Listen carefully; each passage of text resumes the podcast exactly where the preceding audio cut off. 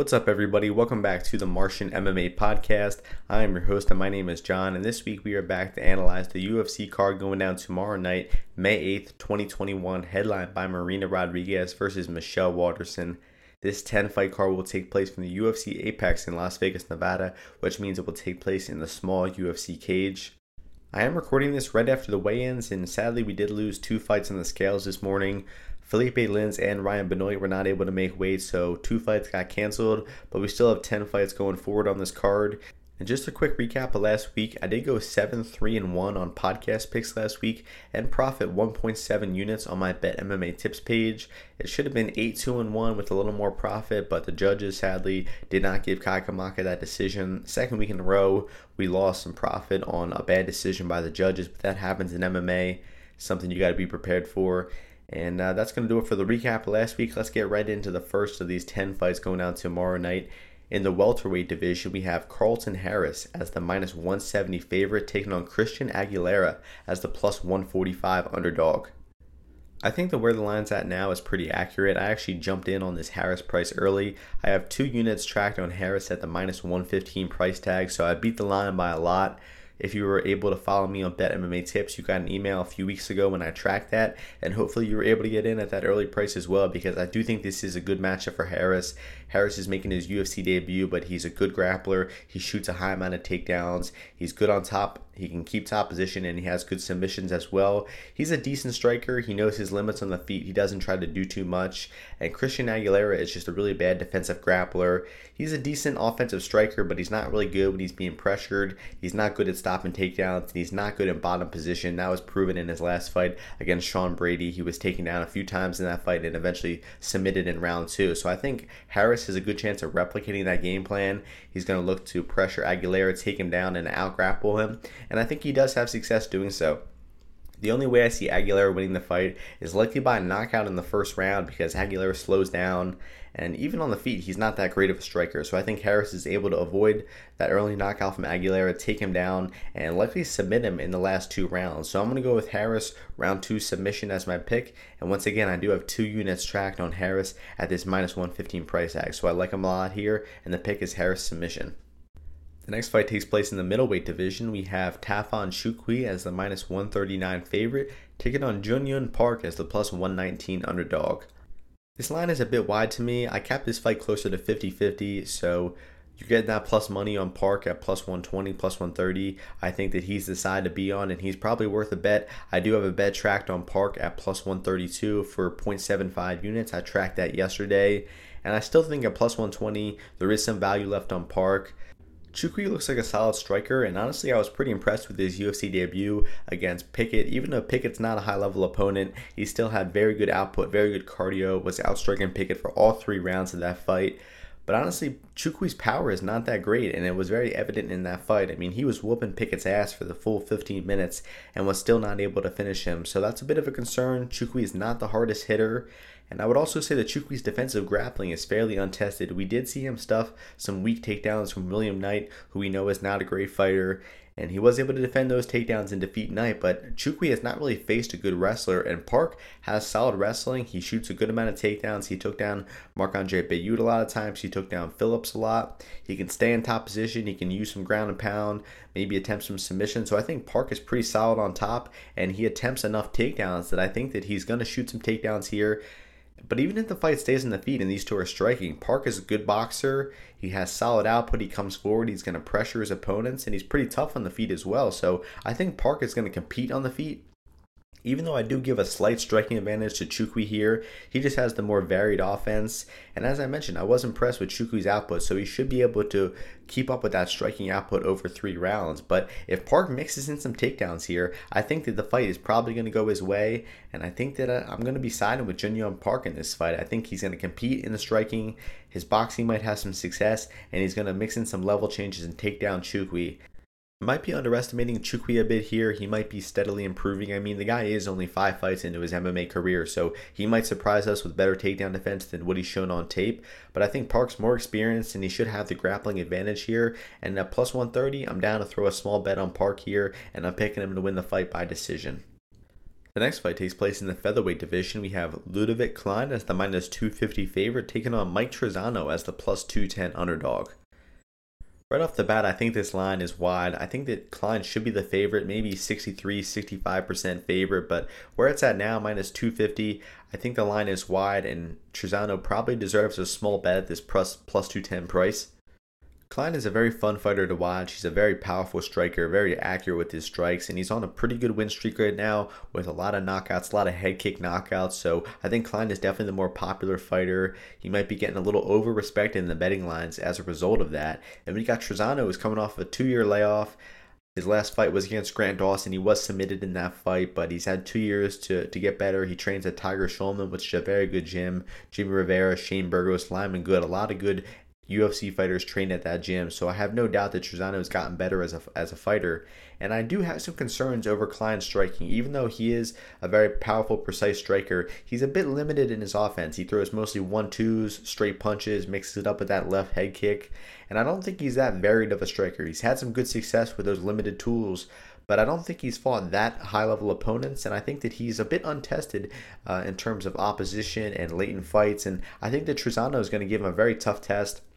I definitely favor Klein in round one when he still has all that power behind his strikes. But if the fight gets into rounds two and three and Trizano is able to survive, I think that kind of favors Trizano, who I've seen pretty good cardio from. We've seen him have good round threes in some decision fights of his. We've also seen uh, Trizano mix it up with some takedowns at times. We have seen Klein taken down a lot in his regional footage. He gets taken down. He's not the greatest off his back as well. So I think if Trizano is not really things aren't going his way on the feet, I think we're going to see Trizano look to mix in some takedowns as well, where he should have a grappling advantage. So, considering that I think that Trizano will compete in the striking, has good cardio to go the full 15 minutes, and has a possible grappling advantage here, I think that Trizano is the side to be on in terms of the betting line where it's at now. As I mentioned earlier, I could agree with Klein minus 170, minus 190, but minus 250 I think is getting a little out of hand, and the value is on Trizano here. And in terms of a pure pick goes, I'm going to be making a bit of a bold prediction and picking the biggest underdog on the card, Mike Trizano, to pull off the upset, likely via decision. I know the Klein is an exciting, fun striker, very powerful in round one, but I'm kind of willing to fade that round one knockout type of style. I'm impressed with uh, Mike Trizano. I like what I saw from him two years ago. I like Tiger Schulmann gym a lot. I'm sure he's made improvements over those two years, and I'm trusting that grappling and cardio advantage in rounds two and three to pull off the upset victory here. So bold pick, biggest underdog on the card, but I'm picking him to win. Trizano decision is the pick.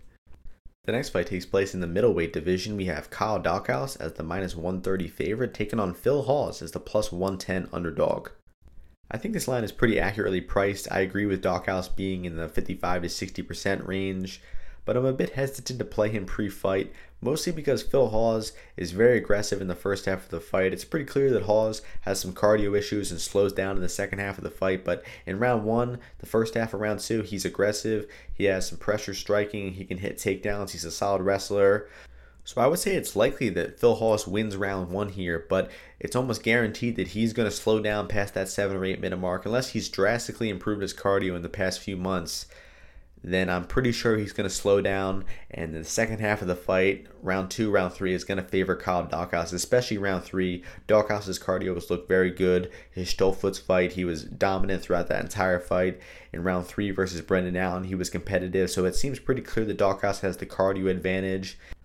But even early on in the fight, I don't think that Hawes has any tremendous advantages over Daukaus. I think the striking will be competitive. Hawes tends to march forward without the best defense. We saw Imavov boxing him up with that southpaw boxing of his, and Daukaus has pretty decent southpaw boxing as well. So we might see Daukaus landing some punches on the way in. Daukaus has the takedown defense, the stuff the takedowns. He's got good jiu-jitsu to escape bottom. So I do like Kyle Daukaus to win this fight. It's just a matter of when you want to bet him. Do you want to make a bit of a gamble and bet him pre-fight and hope that he survives round one and comes back in rounds two and three, or do you maybe want to wait and try to live bet Kyle Daukaus, see how Phil Hawes is doing in the first few minutes, and if Hawes is slowing down like he typically does, look to slam that Kyle Daukaus live line. Personally, I lean towards the live bet. I think that I'm going to look to see how Daukaus is doing in the first few minutes, but before round one ends, I think that that's the time to enter in on that Daukaus live bet. Hawes is going to start to slow down in round two, and by round two, the price on Daukaus is probably in the minus two or three hundred range. So I would recommend a live bet on Kyle Daukaus here. and I'm picking him to win by either round three finish or decision. I think round three could get pretty dominant for Daukaus. Uh, Hawes got 10 aided by Imavov in the last fight and was almost finished in that fight, so I think it's pretty possible that we could see Daukaus finish this fight in round three. So maybe stab on some Daukaus round two, round three props, and look to live bet Kyle Daukaus here. If you don't have access to live bets, I would say there is still some slight value on Daukaus. I'm just hesitant to play that because I have access to the live bet. So Bit of a long-winded analysis, but I'm picking Daukaus to win the fight uh, by round three finish. The next fight takes place in the women's strawweight division. We have Amanda Ribas as the minus 185 favorite, taking on Angela Hill as the plus 160 underdog. I'm a huge Angela Hill fan, but I'm always reluctant to pick her against good grapplers. I picked against her in the Claudia Gadelha fight. But in that fight, she did show good improvements in her takedown defense. She was taken out and put in side control by Gadelha, but was able to stand up by the end of the round. And in the Michelle Waterson fight, we saw Hill stuff a lot of takedowns from Waterson. So it's clear that Hill is improving her takedown defense, improving her bottom game. But again, I'm still reluctant to pick her against Ribas it's not like Ribas is some insane, reliable grappler, but she does shoot takedowns in most of her fights. She does have a decent arsenal of takedowns. Nothing's the prettiest, but she can shoot lower level takedowns. She can use some judo to get some takedowns as well. And we have seen her take down Paige Van VanZant, Randa Marcos. She even took down Marina Rodriguez and was keeping top position. But that performance against Rodriguez was really weird. She took her down, didn't pass her guard for three minutes, and then in round two got hit with a straight right hand and got knocked out in round two.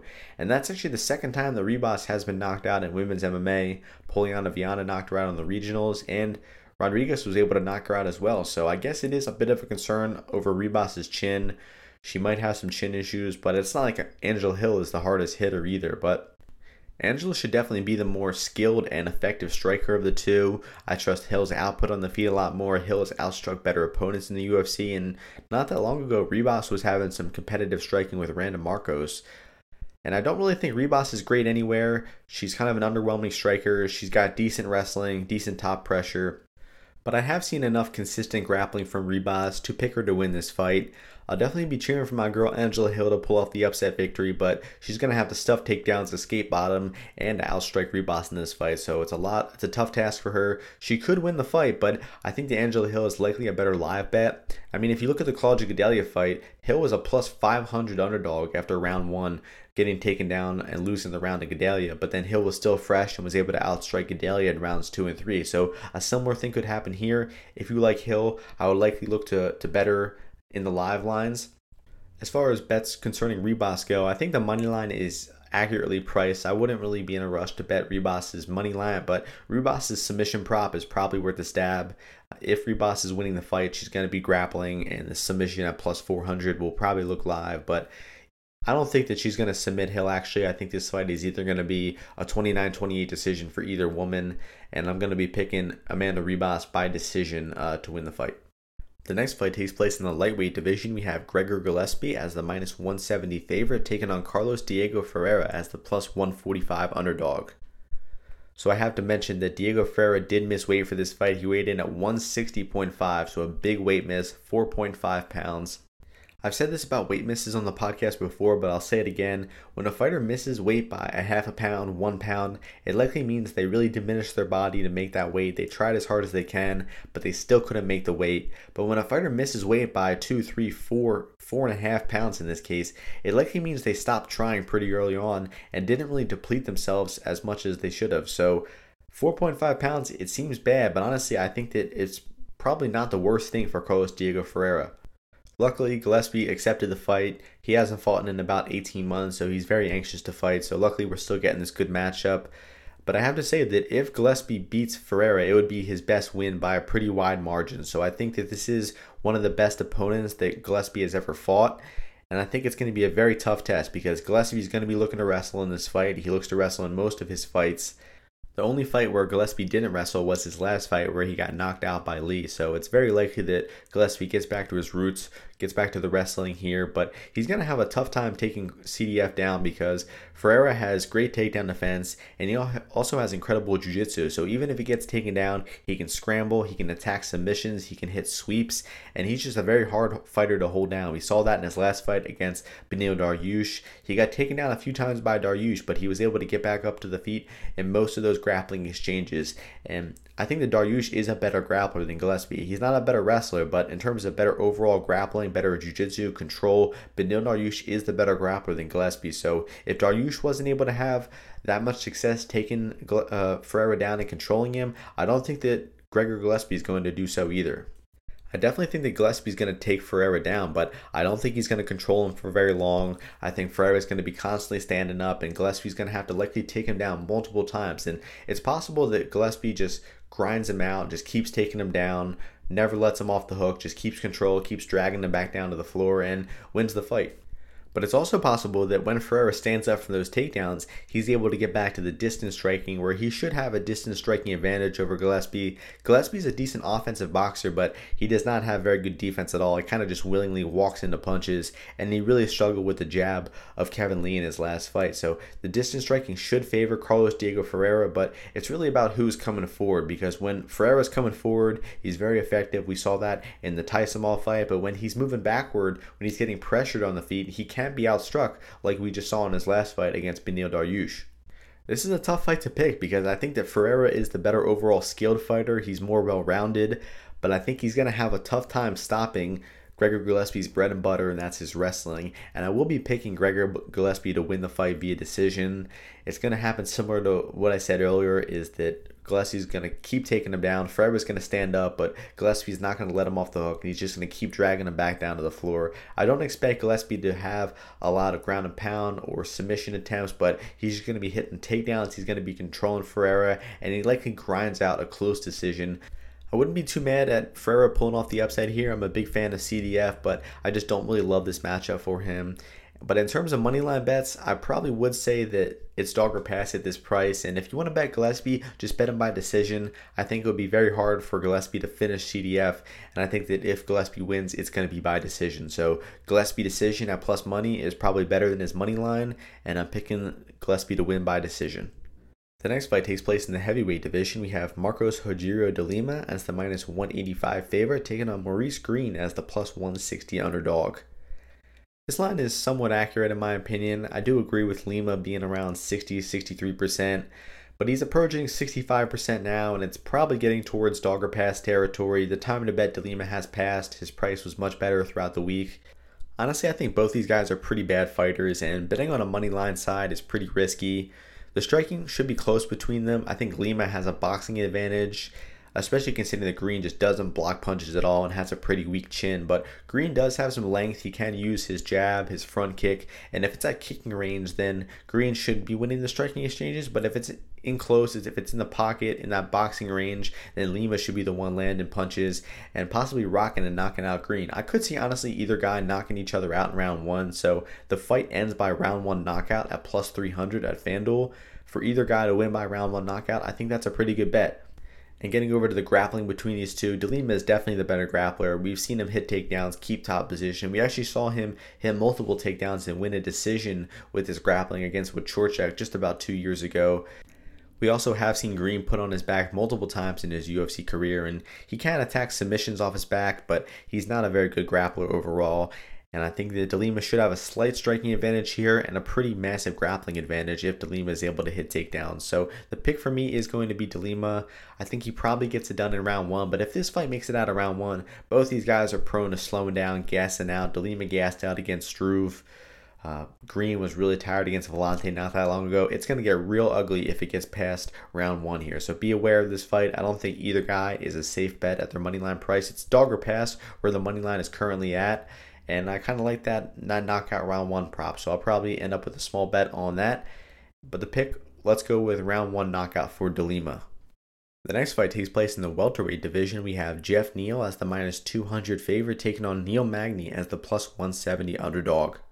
This line is about accurate. I do cap Geoff Neal around 65% in this fight. The line right now is at 67%, so I guess it is getting towards dog or pass territory, but this is going to be a tough matchup for Neil Magny. He's likely going to need to get the fight in the clinch like he does most of his fights. If the fight stays at range and these two exchange distance strikes, I think that we're going to see Geoff Neal be the much cleaner, more powerful striker. And Neal's defense at range just hasn't looked good lately. And he's going to probably be in danger of getting knocked out at distance. So Neal's going to be looking to get the fight in the clinch. He's going to be looking to hit takedowns, those trip takedowns he loves hitting. But Geoff Neal's takedown defense has looked pretty good. We saw him defend a lot of lower body uh, takedowns versus Belal Muhammad, but he was able to get pushed against the fence pretty easily in that fight. He did spend a lot of time with his back to the cage.